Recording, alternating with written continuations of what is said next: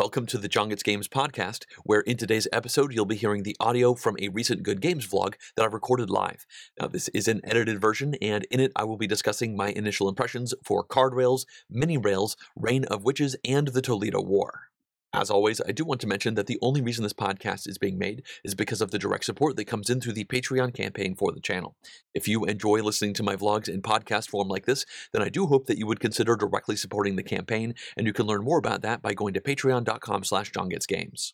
The final thing I'd like to ask is that if you have any questions or comments about anything I say today, that you leave those as a comment on the YouTube page for the vlog, and you can find a link to that in the description of this podcast.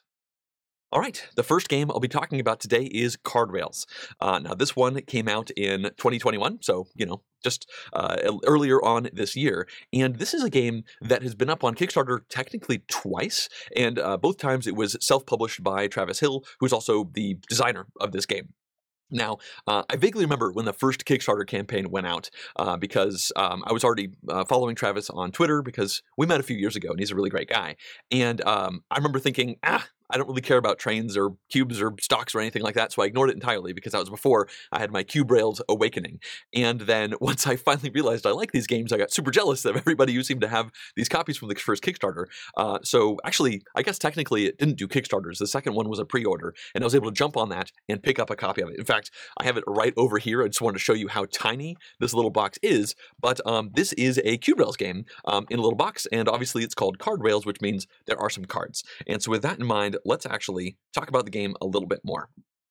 Uh, now, the way this game works is like many Cube Rails style games. You have um, a variety of different train companies that nobody is in direct control of. And over the course of the game, you're going to be taking cubes as stocks. And then the majority of this game is about card play. The game is called Card Rails, after all. Uh, at the start of the game, uh, I've only played this once. It was a four player game. At the start of a four player game, you get, I believe it was 11 cards in your hand. And every single turn, you have to spend one of your cards to do something. And once you have just three cards left in your hand, then the game is over, and then you will score up to see who did the best. So in the four-player game, everybody took eight turns, and I think it's slightly different with different player counts, but it's it's pretty similar to that. Now, um, the way this works is when you uh, take your turn, you use one of these cards. You can discard it to a face-down pile in order to take any one of these cubes, and that cube is going to be a stock in the company. Uh, so, for example, uh, if I have a black and a gray cube in front of me, then that means I have one black and one gray um, stock uh, for those companies. And at the end of the game, each of those stocks will pay out a value equal to how good that train company is doing out here on the map. And uh, as you can see, the map is made up of cards that look just like the cards that we have in our hand. Because um, the other main thing that you're doing on your turn, instead of taking a stock cube, is you actually play a card in order to lay track down as cubes for those different companies. Now, if you ever lay track down onto a half hex on one of these cards, you actually have to take the card that you played and put it face up on the table to build out the map. So by placing onto the edges of cards, you actually expand the map that everyone is able to play on. Now, as you put these down, there are a variety of different little locations. There are purple spots, which increase the value of that train line. There are also uh, actual symbols on the board, like triangles and circles, and those symbols match up with the symbols of the different companies. And if you put a cube down, which is track, for that matching company, then that adds five to the overall value of that company. Now, once the game is over, like I said, you're going to have three cards left in your hand, and every single card has a single one of those icons on it, and those cards will become stocks. Now, as you're playing the game, you can only have at most three cubes in front of you, so what that means is hypothetically, you should end the game with six stocks. Three of them are going to be the cards that you have left in your hand, and three are going to be the cubes that you hypothetically picked up throughout the game. Um, I'm not sure if there is a good strategy that involves not picking up three stock cubes. I've only played this game once, but it seems like stocks are good because that's where you get your money, which is your points. Uh, now, this is really interesting right off the bat because at the beginning of the game, you have your 11 cards in your hand and you can kind of sort them by the different um, stock symbols that are on there. And you have this push and pull where you're like, okay, I've got, you know, four cards of a specific train. You really want to play those down so that they have the symbols so you can put the cube down to match that up to add five to the revenue. But then you're playing that card, so you can't use that card as stock. Now, you can only use three of your cards at the end of the game for stock, so that's fine. Most of your cards can be spent doing other things, but that's definitely something you have to keep in mind. For example, in this game where I came dead last, it's worth noting, um, I began with, I think, four or five of the rusting stock, which is the black uh, company. And I remember thinking, okay, cool. I'm going to go hard on the black company. I'm going to place a couple of those cards down with the symbol. I'm going to match the trains up. It'll be great. But what I failed to take into account because this is my first play is the fact that I had, I think, four of those cards, and there are nine in the entire deck. So that means there are five other cards uh, spread out amongst all of my uh, opponents. And I think there's one card that it could have been uh, that one type. And what I realized pretty early on is I was pushing hard on the black train company, and nobody else was. They were all going hard on gray as well as the brown. And I had a couple of those cards in my hand, but not a lot. And this is a shared incentive style game. And I think I got so focused on the idea that like I was going to make the black train great that um, it took me too long to realize that nobody else cared about the black train. So I put a ton of effort uh, adding a bunch of these cubes for the black train um, to get it up to a decent uh, revenue amount. But nobody else was really tagging on. And at the end of the game, I had, I think, one black cube and I had a couple of black cards in my hand. Um, I didn't go crazy on the black cubes because it seemed like other people were going hard on the gray and the brown lines. And so I had, a, I think I ended with a gray, a black, and a brown cube. But when the when the dust settled, my opponents who had a bunch of cards for the better trains, well, they won, and, and you know that makes sense. This is a cube rail style game where it's shared incentives, and you want to actually, you know, have the best stock in the best companies and you're trying to figure out what that's going to be throughout the game. And honestly, we were stumbling around. Like it was our first play of this game. And I think on my first turn, I bought stock. And in retrospect, it's probably a bad idea. I, I, start right off the bat, played one card, took a black stock. And everyone's like, okay, well, John seems to care about black stock. And I don't. So they did their other things. And I think right off the bat, it was, that was a bad idea. but I, I, am looking forward to playing this one more because, um, well, I had a lot of fun with it. This one plays three to five players. Like I said, this was a four player game. And even though it was my first time teaching it, it took oh, I don't know, five, eight, nine minutes, something like that. Uh, so not a very long time. And then the actual gameplay took certainly less than an hour, probably like 40, 45 minutes, something like that. And everyone was really vested in it. Like it was a really fascinating experience trying to navigate what you were going to do. And like a lot of cube rail style games and shared incentive style games don't have hidden information. Um, you, uh, you, usually see all of the stocks everybody has and you kind of know what they're playing off. But obviously, in this game, at the end of the game, three of your cards, which you haven't revealed to anybody, are going to be stocks. So you also have to kind of feel out what your opponents are going to be doing. Like, okay, if this one person's pushing gray a bunch, well, they probably have at least a couple of gray cards in their hand, and they're hoping to score that at the end of the game. Uh, now, one thing I didn't mention is the fact that, you know, obviously these cubes are track and they are also stocks, and there's only 12 of each cube on these cards. So that means you can also dry out the supply of these cubes to the point where other people can't join in on your really um, uh, lucrative company. But it also means if you take these out too quickly, then people can't join in and share in that incentive to then push that company to do well. Uh, now, like I said, in this game, I came dead last, and uh, honestly, I still had a really great time. I, I, could tell the mistakes I was making. And one big mistake that I made had to do with these swap card spots out here. Uh, the red locations, when you place any cube down onto them as you're building track, you actually look at the discard pile of cards that everybody has played, and you take one of those cards, and you must take a card from your hand and put it into the discard pile. So you're swapping.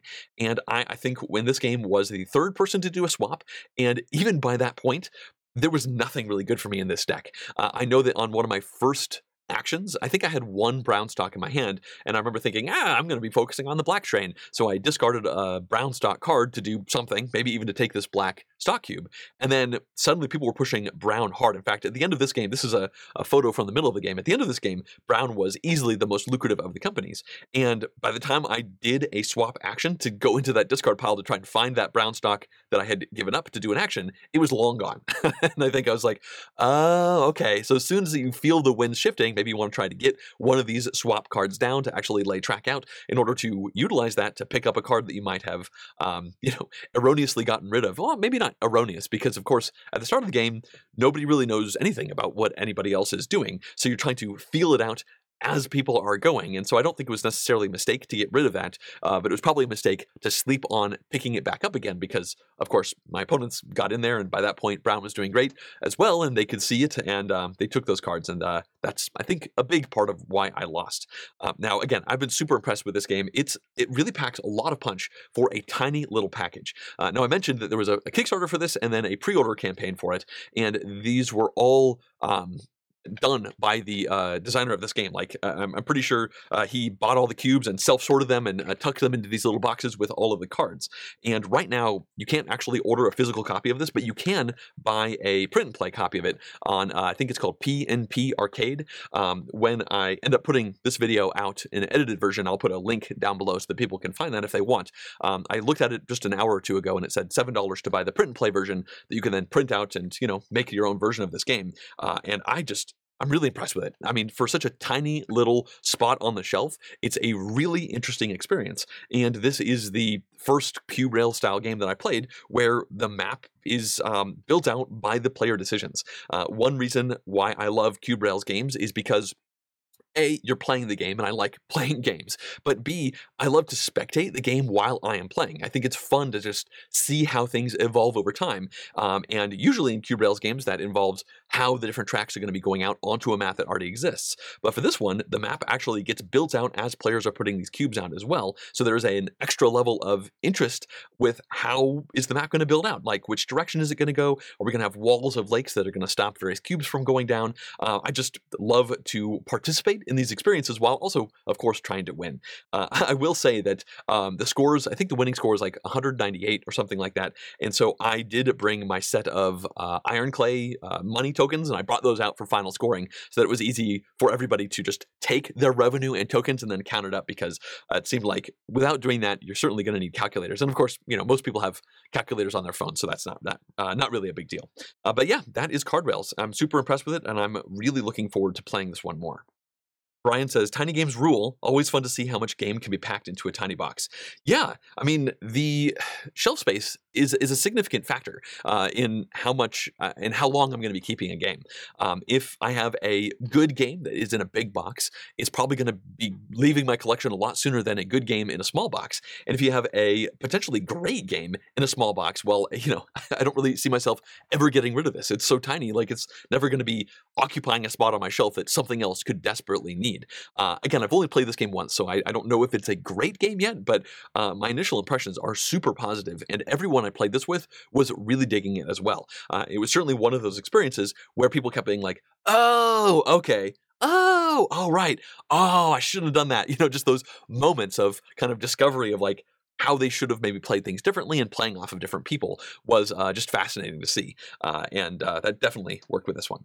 Um, Chris asked, "What player count did I play at?" Uh, this was a four-player game. Um, like most Cube Rails games, this one plays three players to five, and I usually, I really try to play these shared incentive Cube Rail style games with at least four players. Um, in fact, I'm getting close to the point of just not even bothering playing these games at three players for, for most of them, um, because I don't know. It seems like the interestingness of the shared incentive gets a lot better with more players. And I'm actually going to talk about this a little bit more in the next game, which is Mini Rails. Uh, I will say the uh, only Cube Rails game that I played at three that I thought was really fun, like a great time at three, was Trans Siberian Railroad. Um, I played a really cutthroat, great game of that one a couple of months ago. So I would not turn down playing that one at three, but most of the other ones, um, I don't know if turning down is the right thing, but I might reach for something else, like a Euro or or you know Thailand game or something else instead of one of these Cube Rails games uh, at the three player count. Um, this one might be great at three. I, I don't really have uh, uh, an experience with it, and I, I, don't think like if people wanted to try this, I, I, wouldn't say no, especially considering this one in particular is so quick to play. You know, in a four player game, you only take eight turns, uh, and again, it's a little different with the different player counts. But um, yeah, that's kind of where I stand usually with these games at this point. Okay, let's now move on to the next game, which is also a Cube Rail style game. Uh, I've had these on my mind for a while now, although it's been a couple of months since I've played many of these, but last night I went to a game night with just a bunch of these in my uh, bag, and so I was uh, fortunate to be able to play this one. I was with a group of three other people who were um, down to play whatever I was bringing out of the bag. So, Mini Rails is a game that was technically published in 2017, so this one came out a little while ago, and this is another game on that list of games that I heard great things about and had zero interest in trying you know, a couple years ago because I just assumed it would be a game that I wouldn't like. Um, so now that I'm actually interested in these type type of games, I looked into it a little bit more. I read the rules, and I was like, "Wow, this game looks really interesting." In fact, I played this last night for the second time. The first time I played this was, man, about four months ago. It was quite a while ago. I played it on Tabletop Simulator, and I played it at three players. And um, it was fine at three players, but there were some things that that I didn't love about it. But I enjoyed that so much that I actually went onto the Board Game Geek marketplace and bought a copy of it because I knew I would really like it at higher player counts. And I've had a couple of opportunities to try it at three since then, but I declined to do that. And last night I was finally able to try this one at four. So with that in mind, let's talk about the game uh, a little bit. Um, so in the middle of the table, you have a modular board. You have these sets of different little hex icons that are kind of built into a single tile. And you always put this one in the middle, but you can rotate it and flip it over. And then the rest of these you also flip and rotate randomly and put around. And then this version of the game has this nice border that snaps around the outside to kind of lock it all in to a board. There are a couple of versions of this game, and I went out of my way to get this one, which is, I believe, the Tasty Minstrel version, mostly because I liked that um, border that snaps around the outside to kind of lock everything in. And, and I, I liked the uh, artistic aesthetic of it. The aesthetic of the other ones looked fine as well. I just like the border. Anyway, in this game, you are always going to have six different rail companies, and um, those start around the edges of the map. Um, there's a single disc to show the starting location for all of those, and the way this game works is every player has two action pawns that are going to be placed onto this action track over here. Uh, now, next to that action track is another track, and you are going to put out a number of little color discs randomly pull out of a bag equal to the number of action pawns plus one.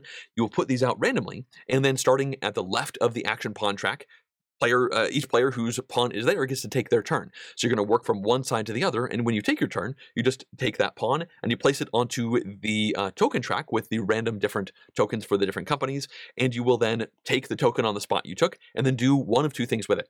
Uh, now within each round you have two pawns and one of those is going to have to take a disc for stock and the other one is going to take a disc for building it onto the track.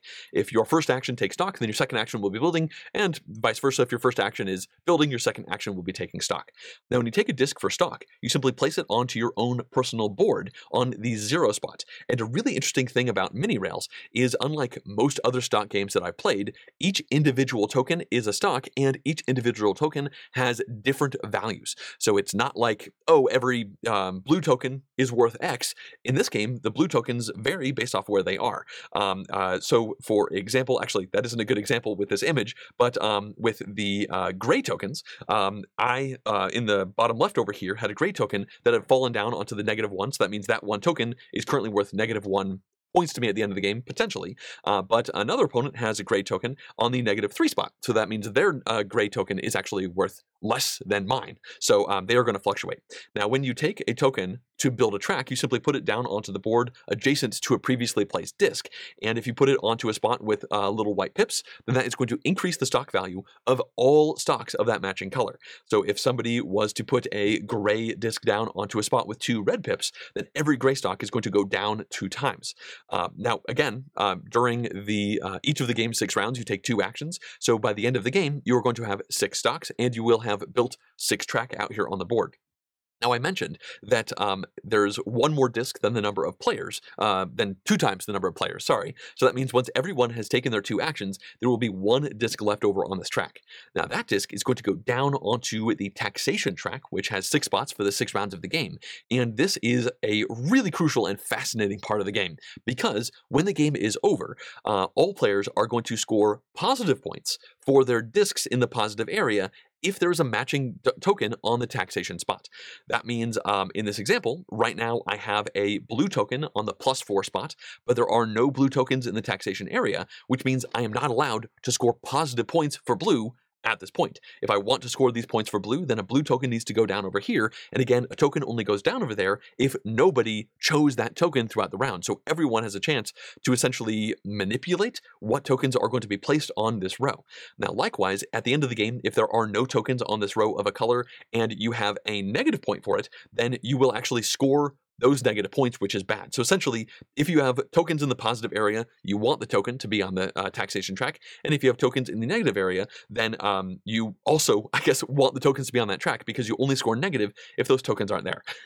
Now, this is a really elegant little system that is incredibly hard to actually describe. It would not surprise me if that didn't fully make sense, and I apologize. Uh, essentially, sometimes you care about the disks being here um, if, if uh, based off of where these things are. And you might have a token deep in the negative, and in that case, you want to put a token out here so that your negative seven yellow uh, track is going to be worth zero to you, because obviously that would be essentially a net gain of seven victory points to you, because at the end of the game, you score the positive points and you score the negative points, and then whoever has the most points wins.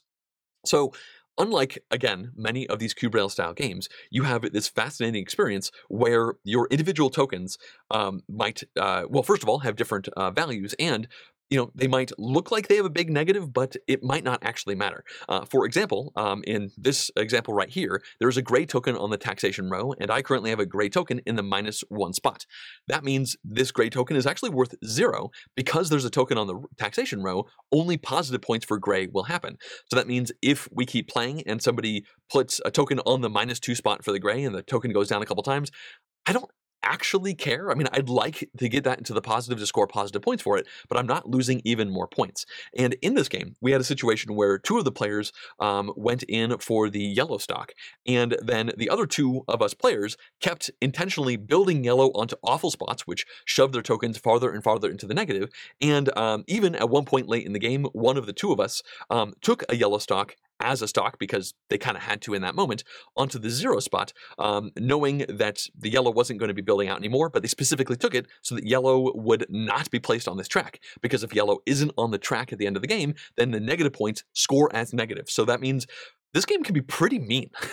you know, obviously, by denying yellow going down to that spot, we were forcing our opponents to suffer the negative points that we had already forced upon them by building their yellow track inefficiently. And again, by building the yellow track, we made it harder for yellow to go down onto this taxation row.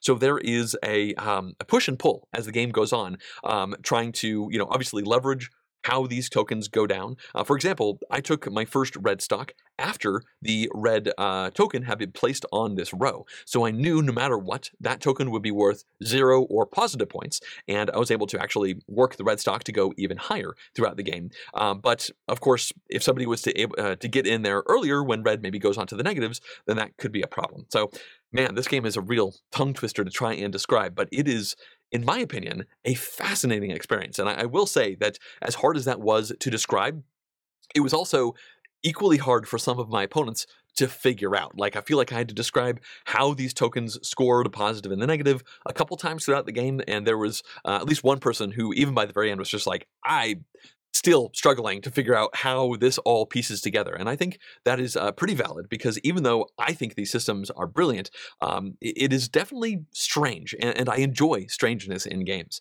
Uh, now, one thing I adore about this game is the action track, and um, that might seem familiar to some people who uh, have played a bunch of Euros. In particular, uh, Dynasty by Andreas Steding uses a very similar action track, and I think that I'd love to see this kind of thing in more games because when you put these tokens down, I forgot to mention it, um, at the end of the round, you then seed the other row with new tokens from the bag, and then you start with the previous row's tokens and you work from the left to the right.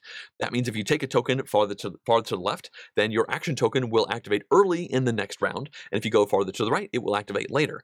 And there are uh, certainly reasons to go early and late. In fact, at one point in the middle of the game, I intentionally put my position down, uh, my pawn down into a spot so that I would go last in the next round because when you go last, you're going to pick from only two discs left over here. But importantly, the disc that you don't take will go down to the taxation row. So that is a potentially very strong position to be in, especially going into the sixth round of the game. So taking the uh, final spot uh, during the fifth round is huge because the sixth round is the final one, and the last person to take an action will dictate which of the final two tokens will go down. And I think more often than not, that's going to be an interesting decision. I guess sometimes it might not be based off of how these different tokens lay out.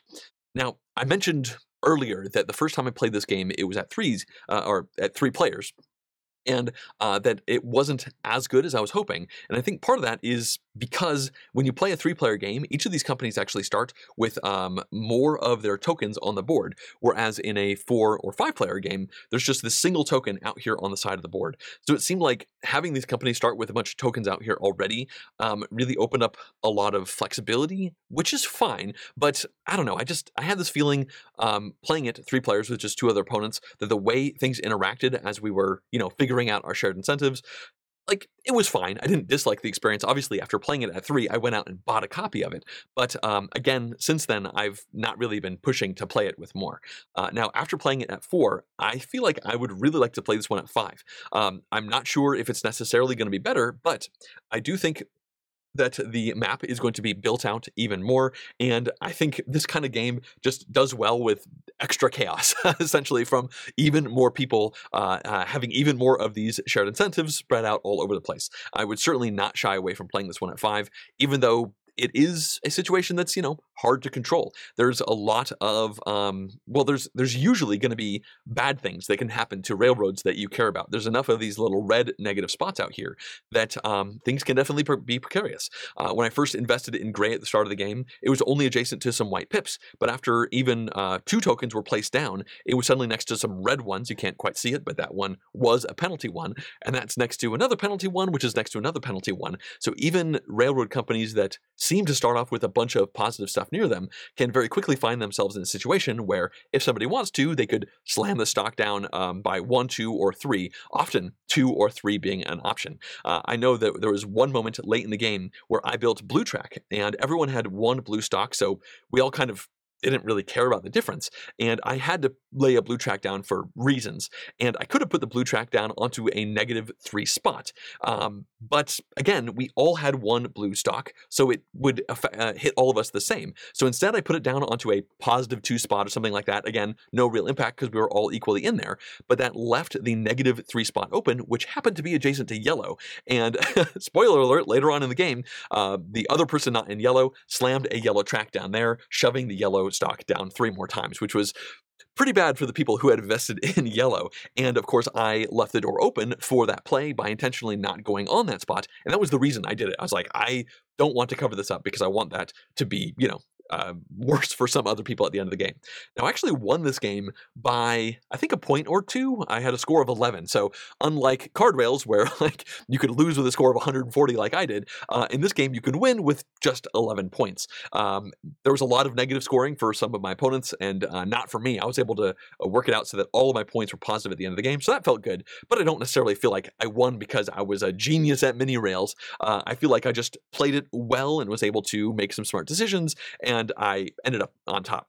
Um, I do remember at one point in this game, actually, it was this game or Card Rails, I can't remember which. Uh, one of my opponents uh, who hasn't played very many of this style game, the Cube Rails shared incentive type game, they said, "Wow, I kind of feel like maybe I'm king making right here," and, and I thought that was an interesting um, uh, thing to say because yeah, I mean, almost everything you do in these shared incentive games is going to have an effect that will help certain people and hurt other people. And generally, you try to do the things that help you more than it hurts other people. But you can certainly find yourself in situations where it seems like you're maybe dictating who is going to win, and you try to parse which of these things I think is going to be better for you. It's just a thing that exists, but since uh, in these kind of shared incentive situations, but it rarely seems like oh, you're gonna like king make one specific person or the other. Like it seems like you often have opportunities to um, potentially help multiple people. And obviously, in that situation, you probably want to help the people who you think are not your competition. In fact, as we were playing this game, I kept skunking on yellow a decent bit. And there was a moment, I think in the fifth round, where I realized, okay, yellow's been beaten down to this point. I think we can stop it from going down here. So the people with yellow are not my competition. It's the other person who does not have yellow who is my competition. And then um, I stopped really beating up on yellow as much and I started trying to find ways to work my way and to get tiny incremental advantages on that opponent. And I actually ended up doing that at one point later on in the game by lowering a stock that we were both in, but um, that was uh, still, uh, they had, I think, two of that stock versus one of mine, so I was able to work it so that that worked out for them. And I don't really need to go into the minutia, but it was fascinating trying to get into those kind of details. So yeah, that is Mini Rails. It's been out for, I guess, technically four years, a couple of different editions of it, and I am uh, quite happy to have a copy of this. It's not a gigantic box. It's definitely smaller than a Ticket to Ride style box, but it's still a decent size box on your shelf. But uh, for the moment, I'm uh, very happy to have a copy of it. I think it's a beautiful looking game. I think it has some fascinating mechanics and fascinating decisions, and I'm looking forward to playing this one more, specifically at four and five players. I'd really, really like to try this one at five. Looking at the uh, chat here, Brian says, mini rails? More like mini rails. yes, this is definitely a game where you have to be fine taking actions that are going to be potentially devastating to your opponents. But From what I've noticed, many Cube Rails games have that in them. And, you know, I've said this a hundred times, but the reason I am okay with that meanness and why I actually quite enjoy it is because these games are usually under an hour. So they can be really cutthroat, they can be really mean, and you know, it's a relatively short experience. And if you find yourself at the bottom end of the rope, not really being able to be competitive, well, at least the game is probably going to be coming to an end pretty soon. All right, let's now move on to the next game, which is not a Cube Rails game. Uh, this one is Reign of Witches. Uh, so this one is a 2020 release, and uh, technically, this game was designed and published as a freebie. Uh, so this was published by Hollandspiele, uh, designed by Amabel Holland, and um, to the best of my understanding, every single year near Christmas, they have a Hollandaise sale where if you buy at least two games from their website, then they give you a new free game, and that's usually the only way you can get this free game.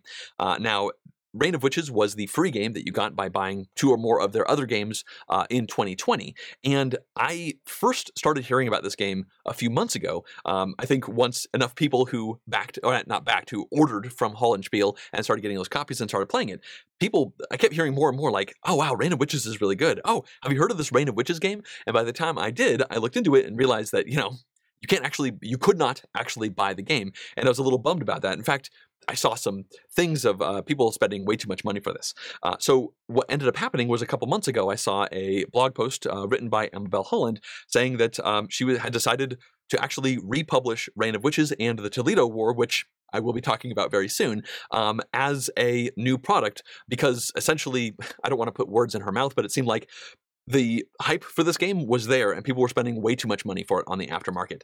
Uh, so it's my understanding that um, part of the proceeds that you can uh, do for purchasing this game now go to a um, uh, fundraising uh, donation. Uh, you can definitely learn about that more by going to the website for it. But uh, let's talk a little bit more about the game itself because I did buy the uh, double pack of this one, uh, Reign of Witches and the Toledo War, once that was available. And at this point, I've played Reign of Witches three times.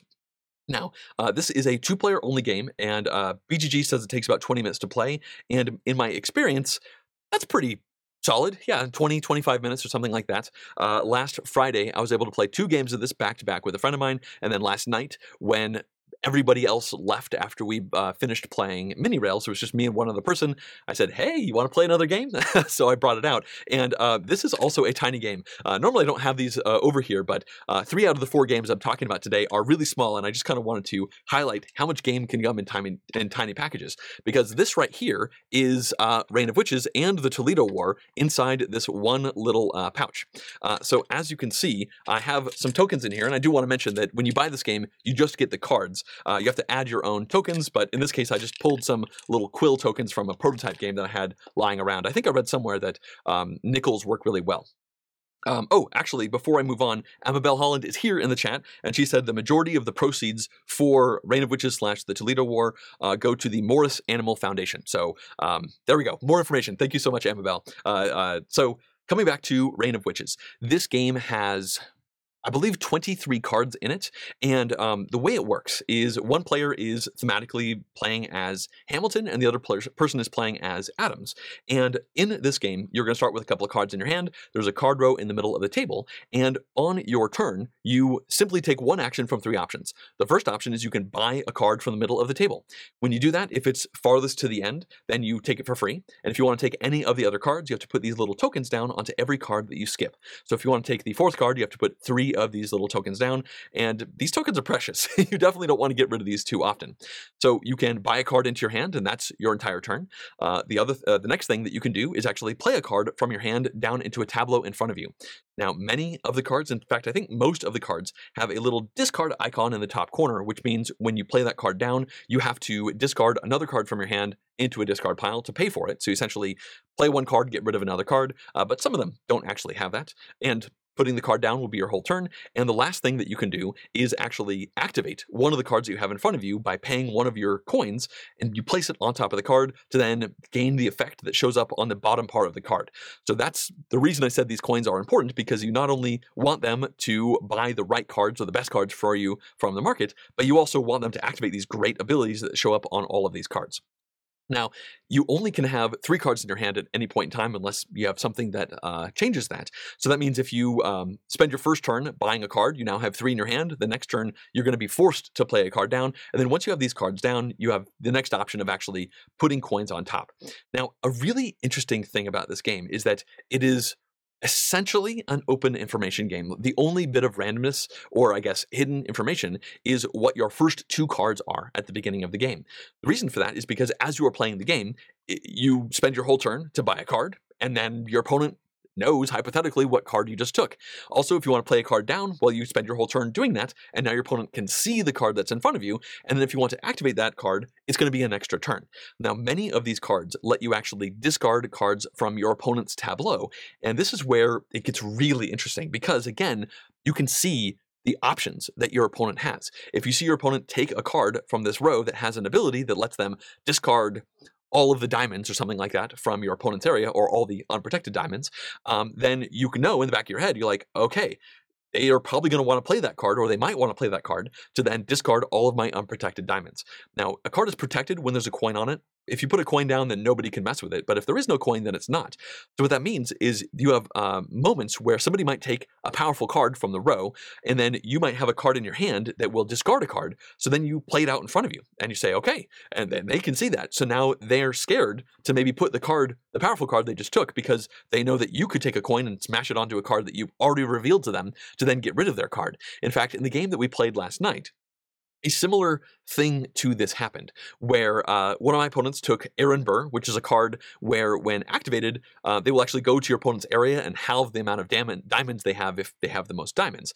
And I was looking like I was going to have a bunch of diamonds in that game. So I had a card in my hand that could discard another card. So I put that down in front of me, and then my, my opponent was worried. So then they played a couple other, they played a different card, which seemed powerful. And he, I remember he looked at me and he's like, Do you want to discard that one? And he was essentially trying to bait me um, to use my power, because once you put a coin on these, that's it. You only get to do it once. He was trying to bait me into using my discard power on the new card that he played while he was potentially holding a different card in his hand that he probably wanted more. And I remember I said, no, no, I'll wait for, and I waited for them to play a different card out. It didn't actually end up being Aaron Burr, but I actually decided it was worth my time to spend a coin to get rid of that other card. And then Aaron Burr ended up showing up, and, you know, it's just this interesting uh, dynamic between the players of just knowing what they know and trying to counterplay from these different situations. Again, you do start the game with two random cards in your hand. So there will uh, oftentimes be moments where somebody puts a card down and you're like, oh no, what? you could do that? But again, actually, I say again, I, I, haven't actually described how you win this game, and I should probably do that right now. Um, these cards, when you play them down by themselves, all they are is value, the value in the top left corner. These special, fancy, cool effects on the bottom only get activated when you spend a turn putting a coin down. And the game is going to end at a certain point, I'll talk about events in a minute, but when the game is over, you are going to check three different competitions. The first is who has the most hearts in front of them, and those hearts will show up on the cards that they have in front of them, as well as potentially from effects from coins being placed down. Uh, this example over here, if you put a coin on the USS Constellation, um, a cool effect happens, and that's going to be plus one diamond and plus one heart. So that means the US Constellation will be two spades, a diamond, and a heart, when you put a coin down onto it. If you don't put a coin, then it's just two spades, as long, of course, as you play it out in front of you. Now, the person with the most hearts is going to win hearts. The person with the most diamonds will win diamonds, and you just kind of remember who won these things. And then um, lastly, you add up all of the spades and the clubs into one fight essentially for military power. They're both military, but the Adams player is going to get uh, going to be able to double all of their spades. I guess they're better at navy, and spades are thematically navy. In my head, the spades kind of look like ships cutting through the water. So I'm like, okay, Adams is the Navy, Navy is the Spades. And then Hamilton will double all of their clubs. So that's another thing to keep in mind. And the person with the most of that is going to win that one. So, uh, what happens at this point is if one of the players won two out of those three competitions, then they have the chance of winning the game, which is, I love teaching that moment because that's the moment where my, my opponent goes, what? The chance of winning? Because uh, first of all if you know you tie then nobody wins it. So it's possible you both just lose if neither of you get uh, win two out of the three. And then the person who won two out of the three will count up all of their power, essentially the, the hearts, the spades, the clubs, and the diamonds, and they add up all of that power and they compare it against Jefferson.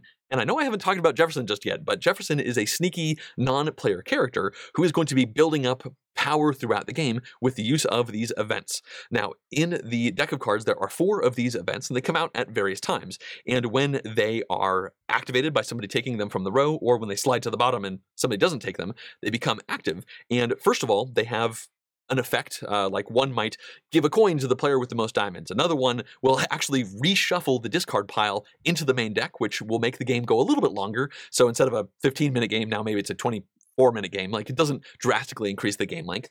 Um, and every single one of these will add rank. Uh, for example, this one right here shows a little three rank. And at the end of the game, you add up all of the rank of all of the events that happened. And that is Jefferson's power. And if you won two out of these three um, contests and the uh, sum total of all of your stuff is greater than Jefferson or equal to greater, crap, I can't remember, uh, one of those two, um, then you win the game. And if it's not, then you actually still lose. So it's possible that you might be fighting with with your opponent and win two out of these three, but you're overall so weak that you can't defeat Jefferson and you still both lose.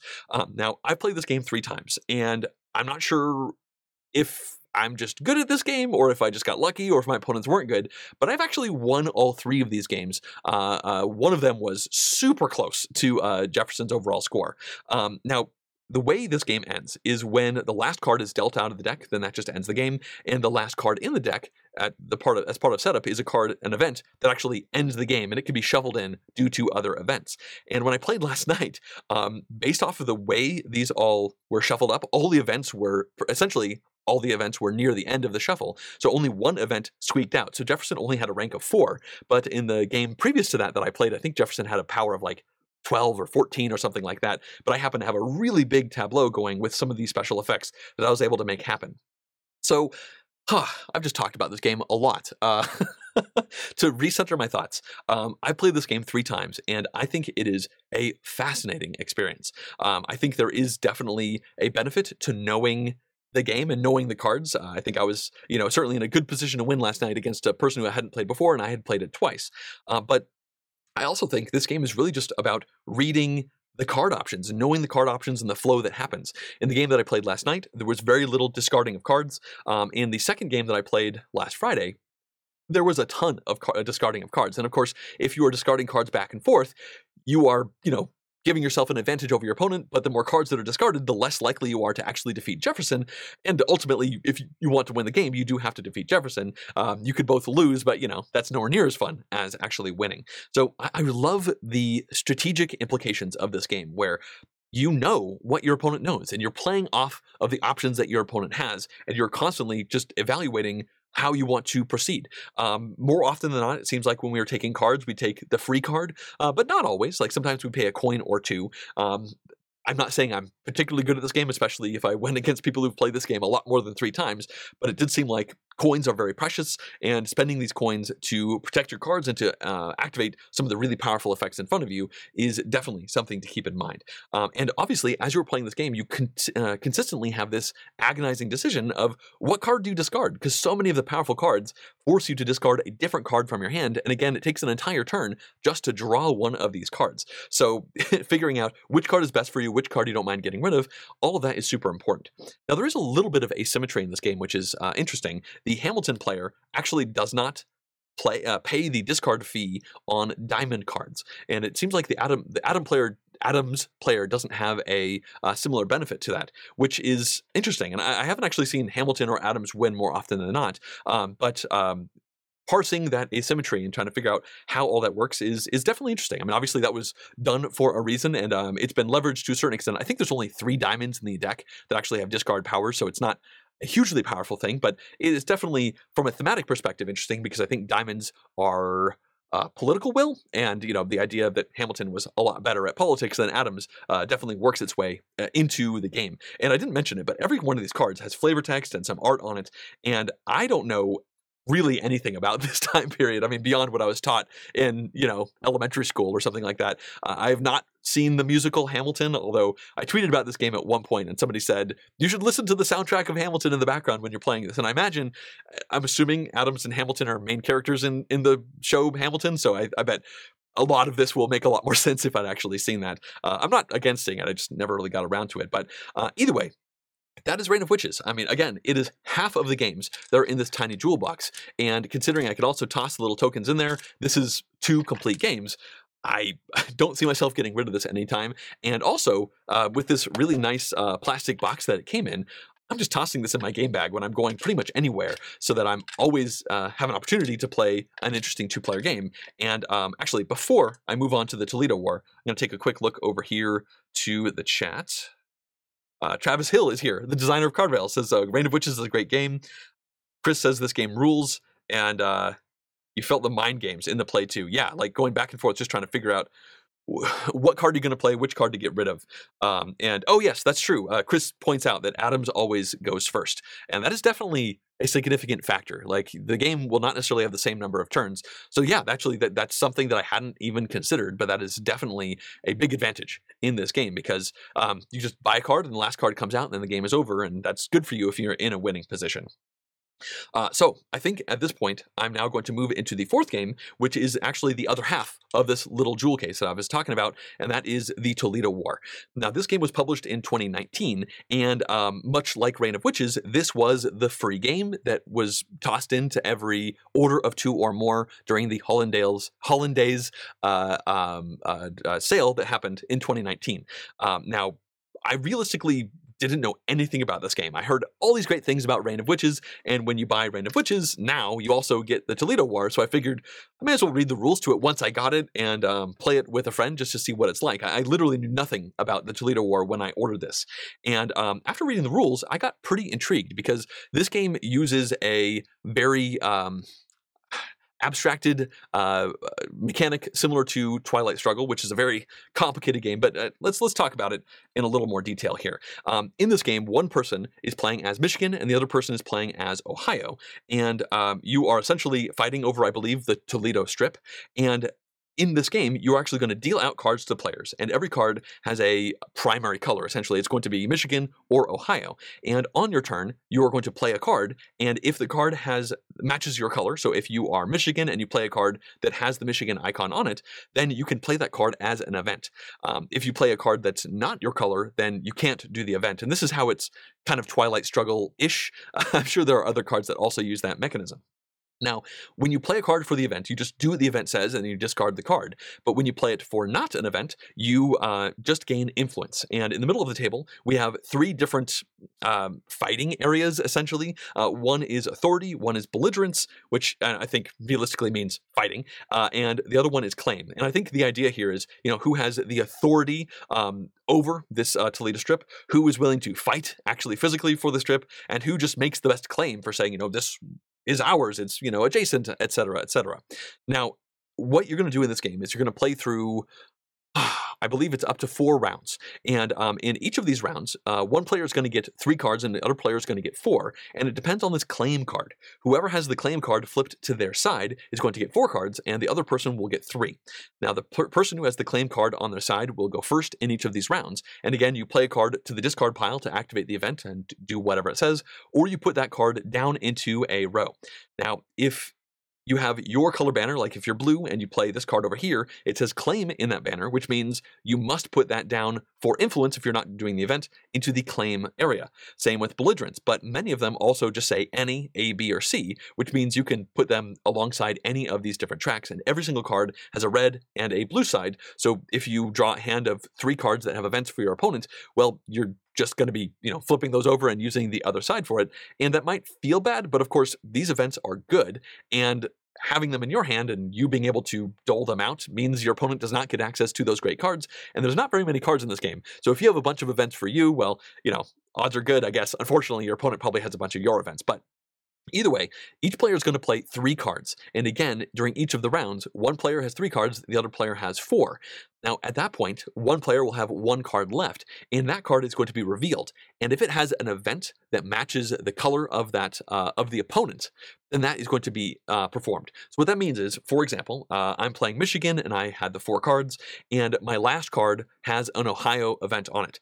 That means we actually perform the Ohio event. But if that last card is a Michigan event, which matches me, we just discard it. So what that means is the player who has four cards instead of three has this extra stuff they have to crunch through as they are figuring out what their final card is going to be, and they want to make sure that that final card does not help their opponent. Um, if it's your opposing, uh, if it's the opponent's card, that might be fine if the event doesn't actually change anything. Like if it says, you know, discard all of your opponent's uh, influence on claim and there are no cards over there, well, then you might not really care.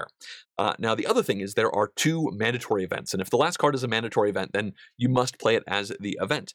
And then you just check to see who has the most influence on each of these three different areas. Now, every one of these cards has a modifier on it. It might be plus zero, it might be plus one, or plus two, and that helps out that side. So, for example, in Authority, if somebody has four influence plus two, then they have six, compared to another person who's coming in to try and fight for that, only has three. Well, then it looks like that person is going to defend it if it matches up, and if you're able to exceed it. Um, so, for example, with Claim, if the blue player has no influence over here and a claim is currently blue, and you uh, go to oh sorry I'm, I'm getting my, my examples confused but essentially whoever is the biggest number of influence adjacent to these is able to either maintain the color or flip it over and if at any point all three of these match your color you win right there uh, so the game could technically just end uh, uh, last one round. In fact, I played this game three times in a row with my friend last Friday, and the second game has an asterisk because I misparsed my final card. I was the, the player who had four, and I played it out. And we read it, and we did what it said, and we're like, oh crap, that flipped over the other card, and my opponent just won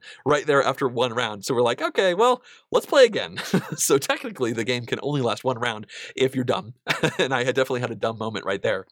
But more often than not, two out of these three will be owned by a player, and then that person gets one of these victory point tokens. So again, this is part of the reason why you need to have these tokens. They don't come with the game, but you know you can fit some tokens in this box, and you need tokens for both of the games that come in that box.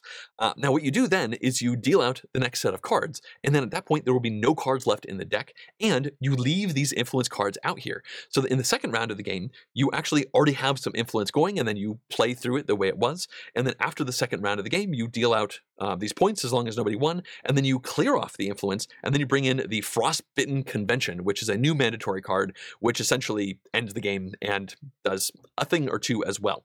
Uh, so based off of when this frostbitten convention is going to happen, the game might end in that third or that fourth round, and then the player who has the most of these victory points is going to be the winner.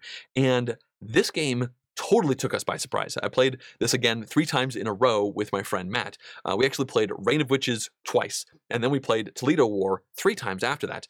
And if I'm being honest, we were more excited about the Toledo War, and we enjoyed the Reign of Witches. I think I liked Reign of Witches a little bit more than my friend, um, but my friend in particular was ecstatic about this game. Like he just loved the way this worked.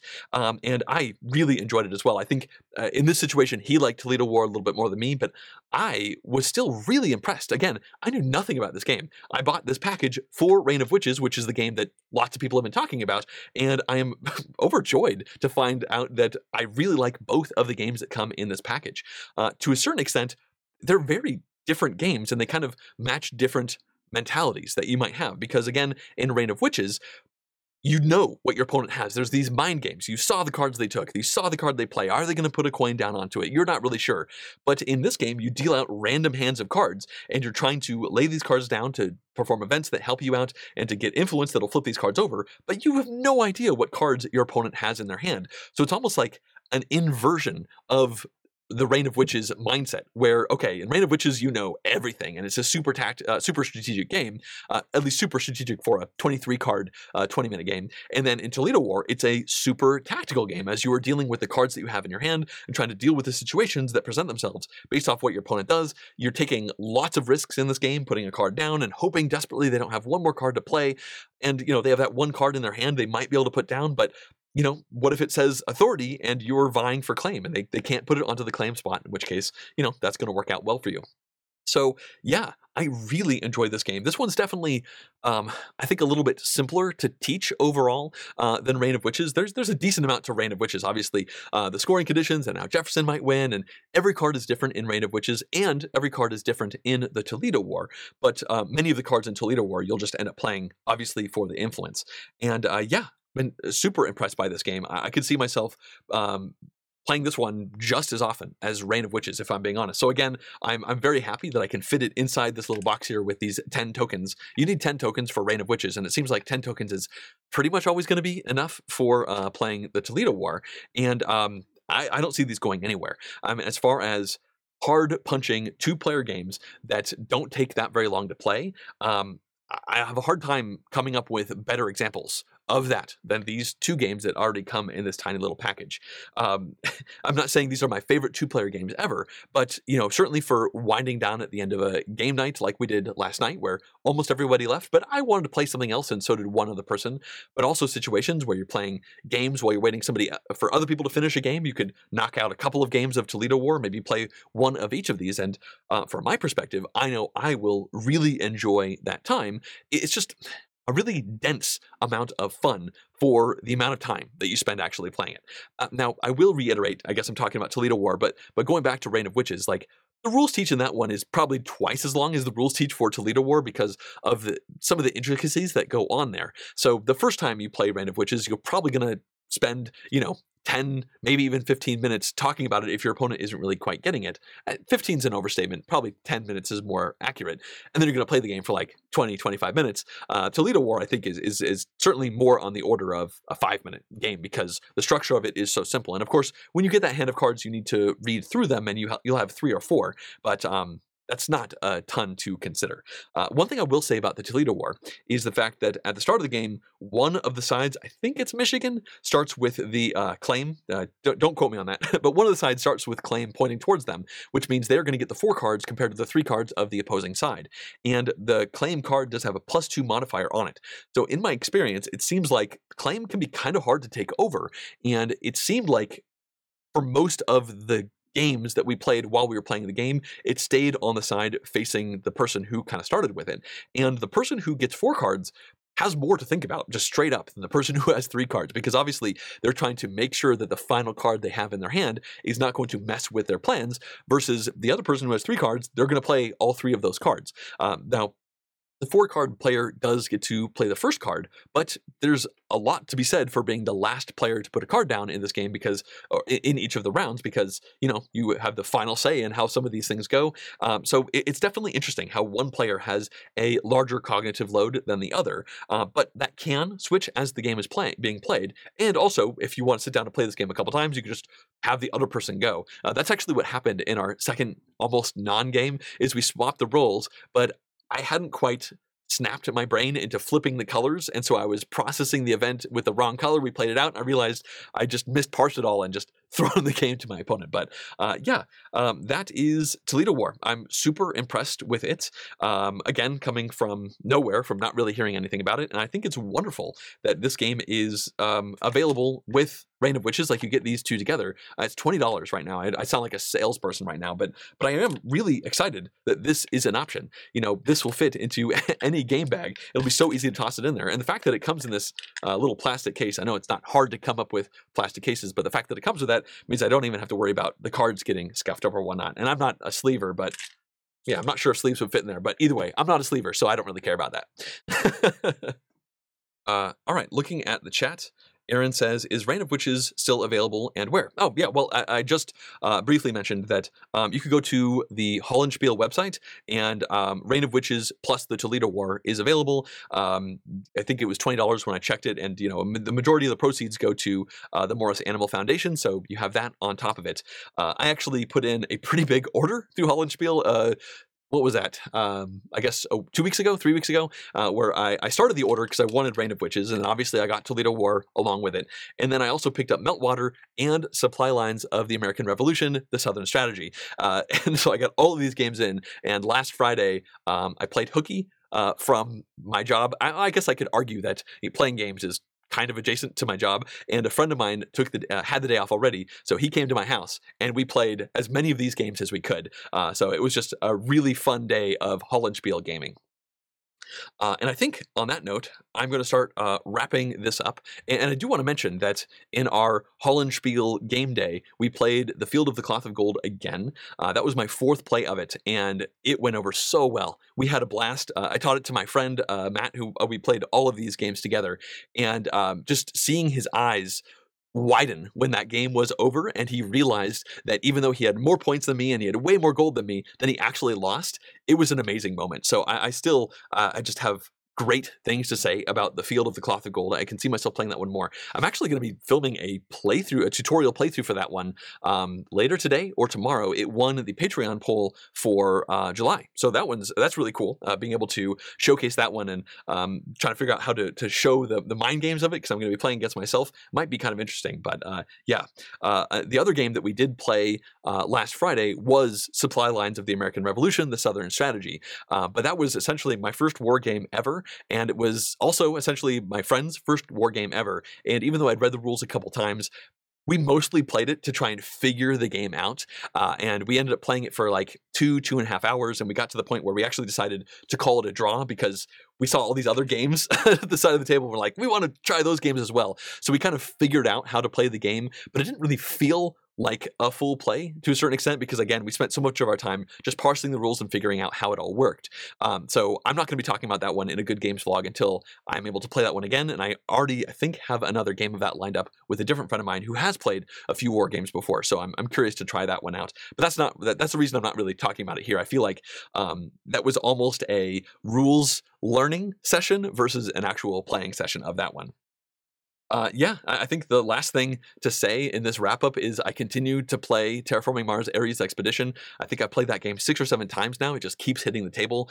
Uh, we're really enjoying it, especially now that most of the people I play with, with know the game, and I think that's why it's getting played so much. Is because we're like, ah, let's just play Ares Expedition again, slap it down onto the table. So um, I've been having a lot of fun playing all of these games. I, you know, while I'm here, I'll say that last night I also played a game of City Builder uh, Ancient World, and I really enjoyed it. But um, I only try to talk about four games in these vlogs. I don't really want to go on to five or more, and I know that we're going to play this one again soon. So I will very likely talk about uh, City Builders Ancient World in the next one of these Good Games vlogs, and by that point, I hope to have played it again to even uh, better appreciate what's going on there. It's a really cool tile laying game, and I'm looking forward to talking about it more.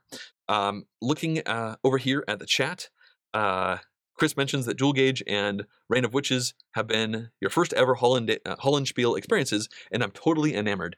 Uh, and yeah, I, I get that. Uh, I think Dual Gauge was also the first Hollandspiele game that I picked up. Uh, the Field of the Cloth of Gold was the second if I remember correctly. And then I, obviously I put in a big order recently. Uh, I've just really enjoyed the um, strangeness of a lot of these games. Like they just have some really cool mechanical ideas, some really cool settings, some really quirky things that happen, and I'm just enjoying delving into these. And it looks like I'm not alone. it definitely seems like more and more people are mentioning them as time goes on because I think there's some really cool experiences that are uh, inside these games.